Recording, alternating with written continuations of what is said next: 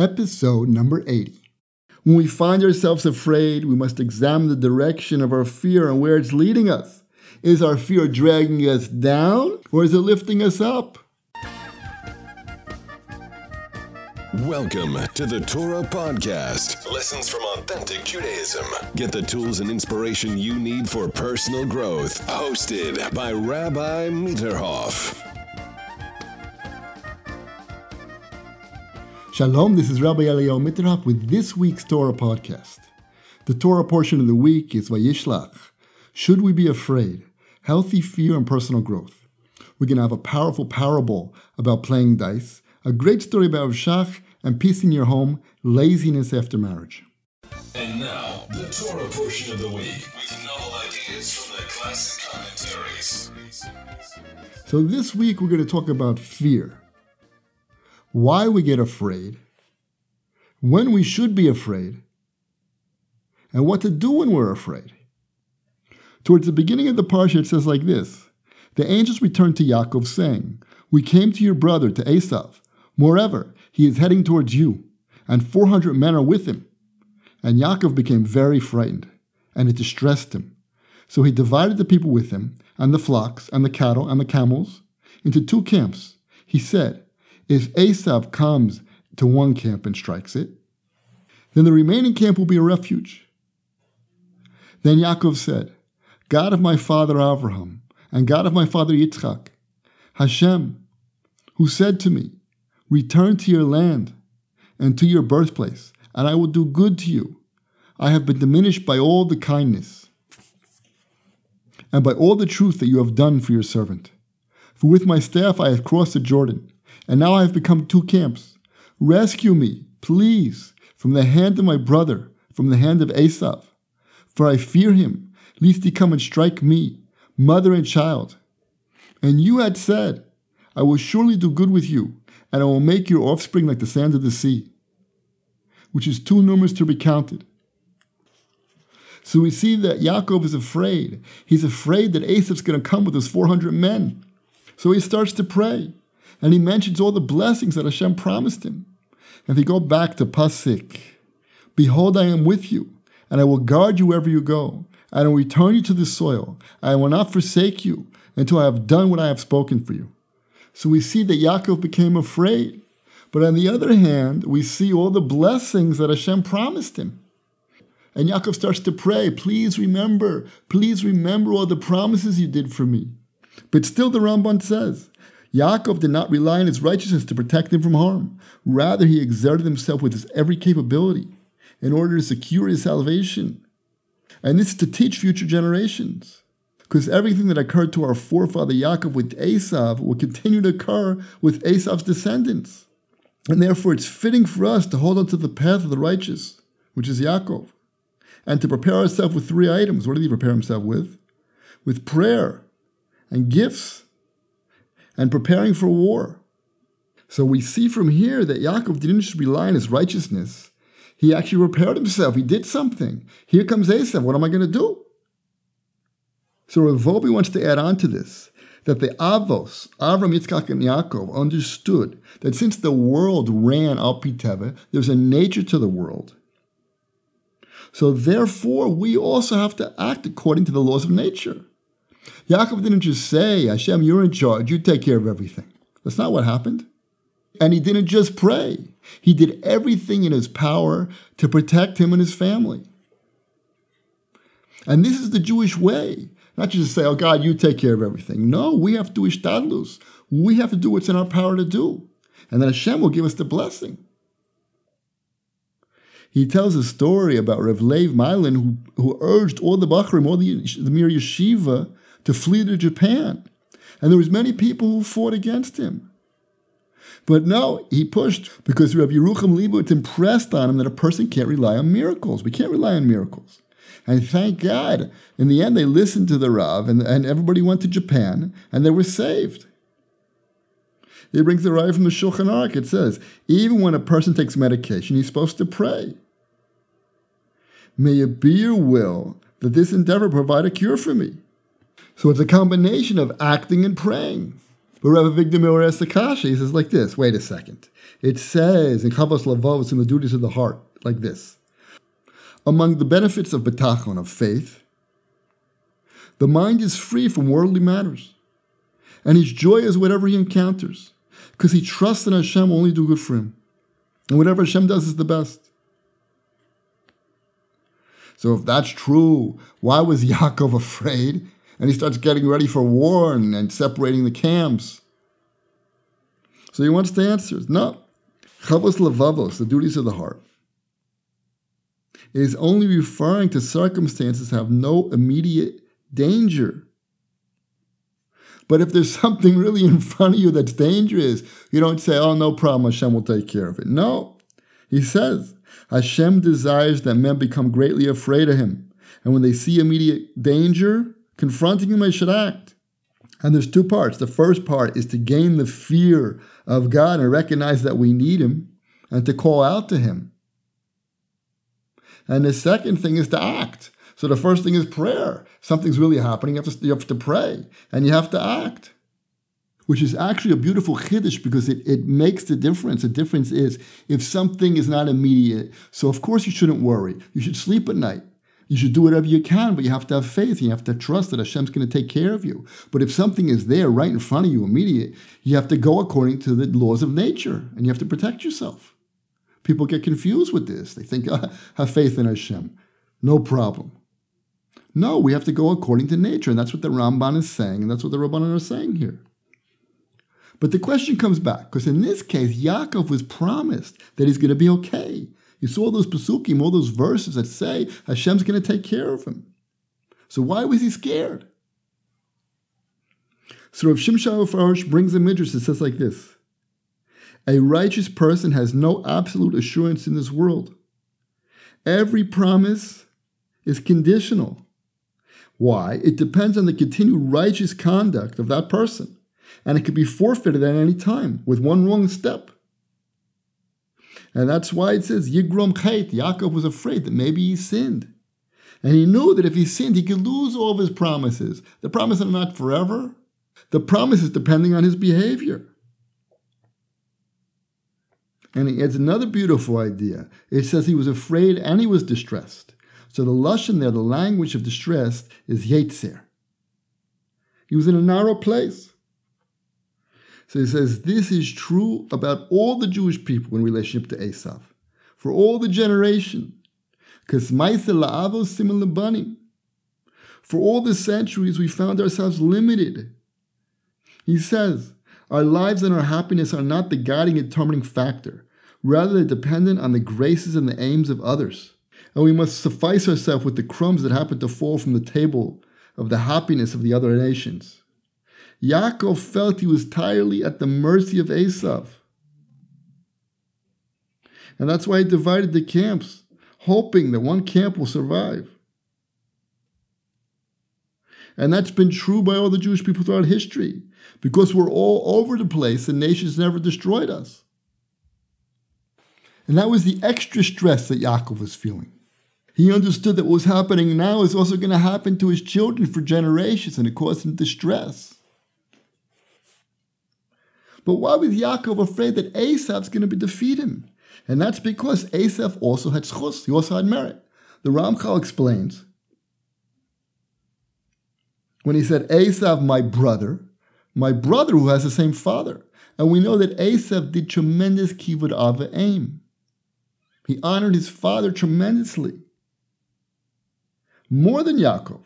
So Yaakov was afraid, maybe on the schus, that Esav gave tremendous kavod to Yitzhak. On that schus, maybe he, I mean, he's going to kill me. He's going to wipe out my family. And he had another schus. Which schus? Bris mila. It says in the Pasuk, for I fear him. Ki yirei anochi oto. So he asks, if Yaakov is asking Hashem to help him, of course he's afraid. Why does he have to say he's afraid? So you want to say the word oto, can also, if you take off the vav, you have the word ois, a siman. Which is siman? The bris mila. I'm afraid of my brother. I'm afraid of the merit that my brother has. Maybe he's going to be able to overpower me because of these two mitzvahs, kibud avaim and bris mila. And Rav Moshe Feinstein explains that he was afraid that it's true, okay, maybe I'll survive, or part of us will survive, or maybe part of the people will be lost. There's no guarantee that the fulfillment of all the promises is going to come painlessly. Who says it's going to go smoothly? Maybe some people are going to be killed. And along the same lines, he brings a Rashi that says, Yaakov was frightened. Why? Maybe he'll be killed. And he was distressed because maybe he's going to have to kill others. So why was he distressed that he's going to have to kill others? He's in self-defense. He's allowed to kill him. The answer was, if that was true, that means that he was off. If that's the way that he's going to be saved because he has to kill somebody else, surely something's wrong. Maybe he sinned. Why I came to this situation? Why I have to come and kill somebody? Is that the way the promise is going to be fulfilled? Why can't it just be fulfilled in an easier way? And he brings a beautiful raya that when the Jewish people came to Eretz Yisrael, so some of the houses became afflicted with saras, leprosy. So when a house has leprosy, they have to take the house apart brick by brick. And what happened when they took the houses apart? They found treasures that were hid there from the nations from before them. So you would think, wow, what a great gift. Look, they took apart their houses and they found all this money. So he says, it's true they found money, but why did it have to come this way? Because they spoke Lashon Hara and they had to take apart the house and they found these gifts. But if that's the way to get rich, Hashem could have made a different way for them to get rich. So Yaakov was saying the same thing. Why is this happening to me? Maybe I'm going to have to kill somebody? That means I'm off. That means there's something wrong. That's what he was afraid of. And the Beis Halevi continues in these lines, and he says like this. His main concern was for the glory of Hashem. Because maybe his sins would stop the Creator being good to him and his descendants. And he brings a proof from Avraham Avinu, where the verse says, for I know him, and I know that he would charge his children and his household after him, and they will keep the ways of Hashem, upholding charity and justice. And this way Hashem is going to be able to give the blessing to the children, which means Avraham will charge his children to be righteous, thereby enabling Hashem to act out his goodwill towards them. So in this case, the Beis Halevi says, the reward of a sin is a sin. And it's going to be a chilul Hashem. Why? Because Hashem wants to do good for us. What happened? Yaakov was afraid. Maybe he sinned. Because you see what's happening, he's being punished. And why is this happening? Because a sinner forces a punishment to come. And that punishment itself is the chilul Hashem. People say, hey, what's with this guy? He looks like a righteous guy. Why is he getting all this suffering? So the Beis Halevi held that he was afraid that he's not going to be able to bring Hashem into the world. Because if he's going to get punished, and we know that the future generations are also going to get punished, so people won't believe in God. They say, where is this God who told us to do these mitzvahs? And they're supposed to do these mitzvahs, and everybody's doing the mitzvahs, and they're getting punished. What's happening? They'll see the Jews being punished, and they'll say, where's God? And the Gur Aryeh also says it was a spiritual fear. Why? He has the difficulty again. The halacha is, if someone comes to kill you, you kill him first. So why was Yaakov afraid to kill? So he says that since four hundred men were coming, he didn't know exactly which ones were coming to kill him. Maybe some of them don't really want to kill him, and he'll end up killing them. Which means he'll do a sin. And if that happens, he'll lose everything. He'll lose all his blessings, because the blessings are dependent on his righteousness. Now, the Beis Halevi also brings a totally different approach. You have to hear this. The verse said, save me, please, from the hand of my brother, from the hand of Esav. So why does it have to say both, the hand of my brother and the hand of Esav? Just say, from the hand of my brother, Esav. Why the hand of my brother, the hand of Esav? So what did Yaakov fear? He said, either way, he's afraid. Or he's afraid he's going to be acting like Esav and he's going to want to kill me. Or he was afraid that maybe he's going to act like my brother. And that he was really afraid of. He was afraid that he was going to make peace with him and want to stay with him. And that would be a spiritual disaster. So he prayed, please protect me from the hand of my brother, if he acts like my brother, and protect me if he acts like Esav, from the hand of Esav. And he put brother first, he says. More scary. And we see today assimilation. When Esav acts towards us like a brother, it's the most dangerous thing for the Jewish people. Because even though we live among the nations and we're happy with them, we have nothing against them. But if they want us to give up our mitzvahs like Esav did, that's a big problem. The Tanit B'Bei Eliyahu Zutras says, Esav said, give up some of the mitzvahs that divide us. You will thereby enjoy this world and still have half of the world to come. Isn't half enough? What was the problem? Because if Yaakov would give up even one mitzvah, he would drown in materialism. It brings a beautiful proof. Look at this. We know the word for exile is perach, hard labor. But it also could mean peirach, a soft mouth, smooth talking. And Yaakov was more worried about that exile than any other one. And that's exile we're in now. All the nations want to be friends with us. And slowly, slowly, we start to assimilate. We don't keep all the mitzvahs exactly. We want to be part of the group. We don't want to dress different. We don't want to have different names and different clothes. So we give that all up. That's what Yaakov was afraid of. Ma'ase la'avos siman lebani. The acts of the fathers are a siman, a sign for the sons. He says, Esav will even adopt certain tenets of Judaism, such as monotheism, divinity of the Torah, reward and punishment, only if Yisrael give up some of their heritage. This is where we're standing now. Assimilation and intermarriage. What's the problem? So Rav Yitzhak Zilberstein, and his Sefer Alinu Shabbat, brings a beautiful story about this, about protecting ourselves from assimilating. He tells a story that the Brisker Rav in the last generation in Eretz Yisrael, when there was excavations in Tavaria, so there was a whole uproar why they were digging in areas where there were graves, which is forbidden, to build in Tavaria. So all the religious came to honor the dead, to stop this building. And the Brisker Rav was at the head of the whole fight. So one time the Brisker Rav invited government ministers to his home to try to persuade them to stop digging in these areas. And these were two Jews who didn't shomer Shabbos and didn't keep anything. And of course they rejected everything that the Rav said based on the law. And they sat a long time in the meeting and nothing came out of the meeting. And then they left. So the Brisker Rav asked one of his sons, what did they say? The son said, what do you mean? You were at the meeting also. Why are you asking us what they said? Didn't you hear what they said? He said, no, I didn't hear a word. I was afraid they would influence me with their incorrect perspectives. This is the Brisker Rav, the greatest Rav of the generation. He devoted his entire life to Torah and mitzvahs. His father and his grandfather were the Gedolei Olam, the biggest rabbis that ever lived in the generation. And he was afraid that these people were going to influence him? The answer is yes.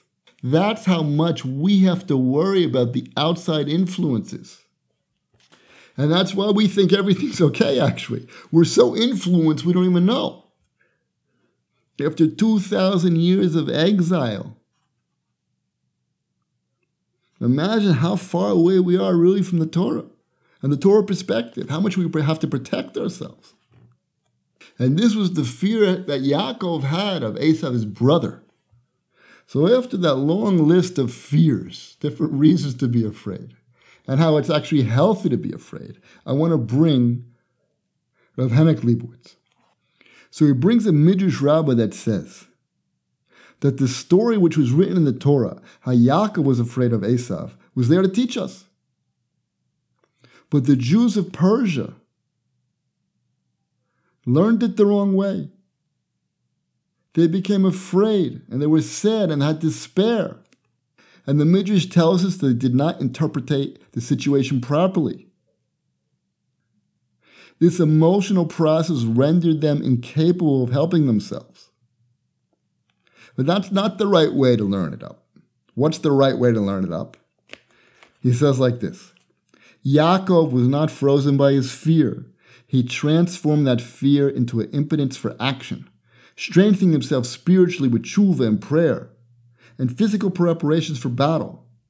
Yaakov uses fear to reinforce his faith in Hashem's protection, and to spur himself onto action. Therefore, changing his hopeless situation into a hopeful one, his renewed trust in Hashem gave him peace of mind, comfort, and security. This kind of fear is a mitzvah. And it's mentioned in the Torah to be an example for us.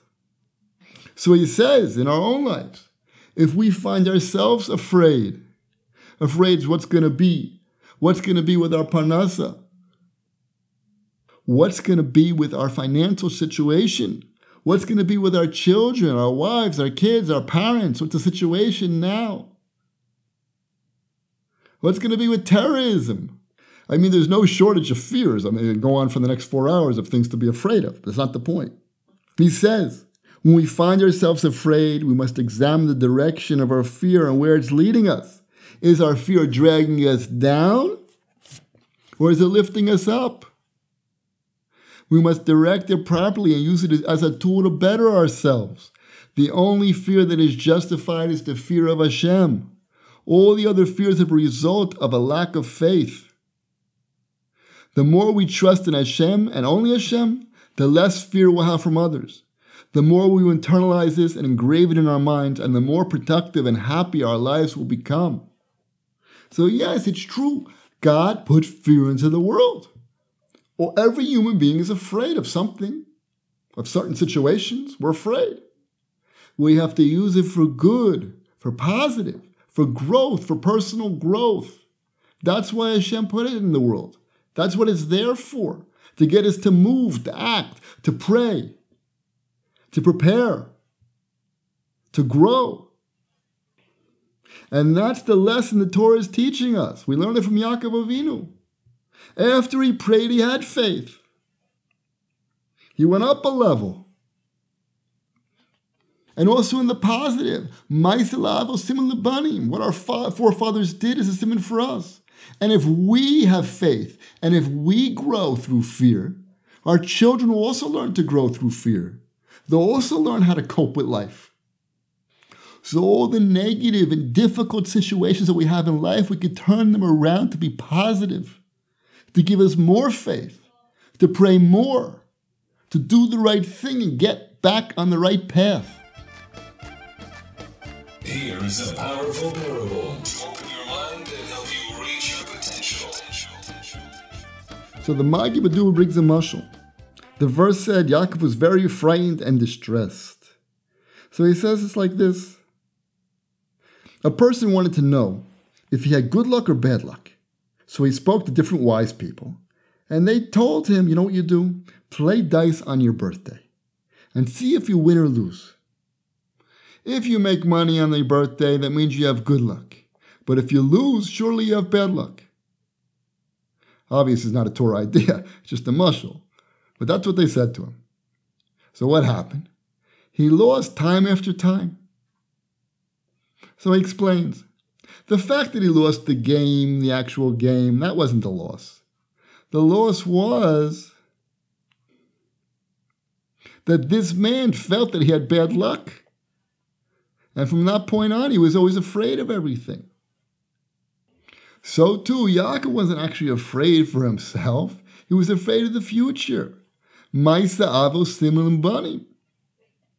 He was afraid of what's going to happen to all the future generations. That's what he was afraid of. It's time for Great Stories About Great Rabbis.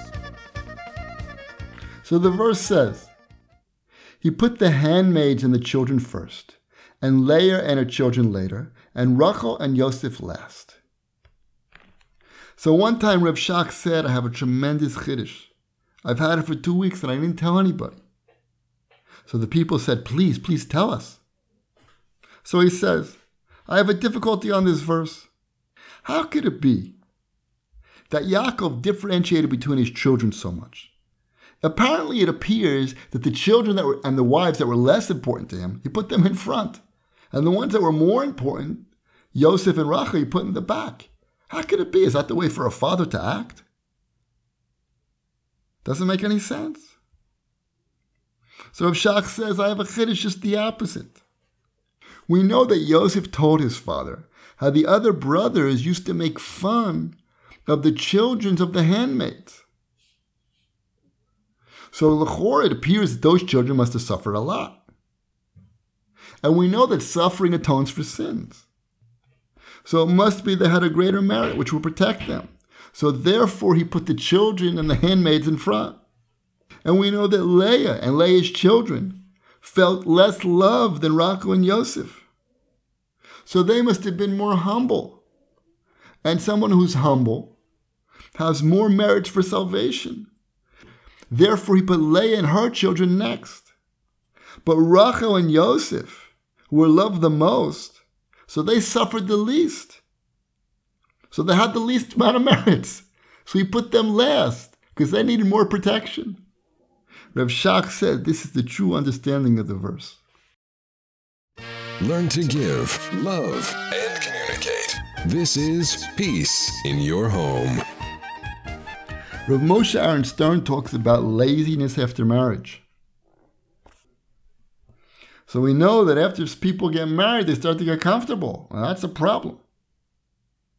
So he brings the verse. It says, when Hashem widens your borders, and you keep all the mitzvahs to love Hashem, and you walk in His ways, specifically then you have to build more eerei miklat, which means cities of refuge where people have to go, that if somebody gets killed, he has to hide there. So why do we need more cities like this, bad things that are happening, at a time where everybody's following the mitzvahs? Should be the opposite. When they don't follow the mitzvahs, they have to have more eerei miklat because there's more averus flying around and there's more incidents like this where people get killed by accident. He says, no, just the opposite. When everybody's doing mitzvahs, that's where the yetzer hara comes in. That's where a lot of people fall. If there's a lot of people doing mitzvahs, a lot of people fall. More people fall. Because they become complacent. Oh yeah, everything's fine. Everybody's doing mitzvahs, right? He brings a proof from the Gemara in Sanhedrin ninety-seven eight. It says, one time there was a town named Kushta. Kushta means truth in Aramaic. And there people only spoke truth. And the angel of death had no power over that city. No one there ever died. So Rav Tavos went to go live there. And he married a local woman and had two children. One day the neighbor came by. I wanted to speak to Reb Tavo's wife. And she was washing her hair. So he told her she's not home. Why? Because it's not sneeze. She's washing her hair. And he just told the lady, listen, she's not home. What happened? Because of this, the two sons died. So when the people heard the two sons died, they said, listen, you have to leave immediately. Why didn't you tell the truth? So he asked the question. Wait a second. This Rav, Rav Tavos, didn't they check out before that he's a guy who always speaks truth? So they wouldn't let him come live there if he didn't speak truth. So why did he end up lying? The answer is, as long as Rav Tavos was not in that city, he had to stand up for the right values. So of course he never lied. But in this town, there was no struggle to tell the truth. It was easy. That's why he wound up telling a lie. I told the lie because of sneeze, because his wife had her hair uncovered. Okay, but still it came out it was a lie. That's because he had his guard down. It says the same thing can happen to a yeshiva guy. He gets married. And he's the biggest masmi. And now he marries the daughter of a Talmid Chacham, and he's on top of the world. From there he starts to fall. Like it says in Midrash Shir Hashirim, when you were in Egypt, you were like a rose among the thorns. Be careful not to do as the other Gentiles of Canaan do, When they came to Eretz Yisrael, when they were in Egypt, they didn't change their names. They kept their language and their way of dress. And they were protecting themselves, and they were on guard. All of a sudden, they come to Eretz Yisrael, to the Holy Land, and everybody's holy, and it's all holy there. So they start to slack off. That's why they had to make new laws and regulations to protect themselves. So too in your marriage, you start to slack off. Before, when you're going out together and you're dating, everybody's nice and everybody's kind. Then after you get married, eh, now you can relax, right? Nope. Now it's not the time to relax. You have to continue with midos tovos, with good character, doing the right thing. If you want to have peace in your house, that's what you're going to have to do. And it brings the raya from Lotus also. Lot wanted to be in Sodom. Why? Because he was a tzaddik over there. As long as Lot was in Sodom, everything's fine. He's a tzaddik. He says, I don't want to go with Avram. If I go with Avram, I'm going to be nothing. Ah, you'll say, listen, if a guy is righteous among the wicked, surely if he's righteous, he's going to be righteous among the righteous. It's not so simple. Sometimes the opposite happens. So he says, sometimes about tshuvas, they say, listen, in the beginning, they're on very high levels. And slowly they say, I'm no longer about tshuva, I'm like everybody else. Why does that happen? Because at the beginning, when they came to Yiddishkeit, they were very makpid, very strict, and they guarded everything. And as time went by, they're not about tshuva anymore, I'm a regular guy. So they drop levels. The same thing in your house. Shouldn't be the longer you're married, I mean, it's alpitefa, that's the nature. The longer you're married, the more you relax, the more you let loose, the more you don't need to guard yourself. But that's not going to lead to a happy home. If you want to have a happy home, you have to continue to uplift yourself, to grow, to become even better and better, kinder and nicer, and more spiritual, and bring more spirituality into the house. That's what's going to give you peace in your home. Okay, that's it for this week's podcast. I hope you enjoyed it. Please share it with your friends, and please leave comments. Thank you for listening. To get more enthusiasm for your Judaism, become a free member at global yeshiva dot com.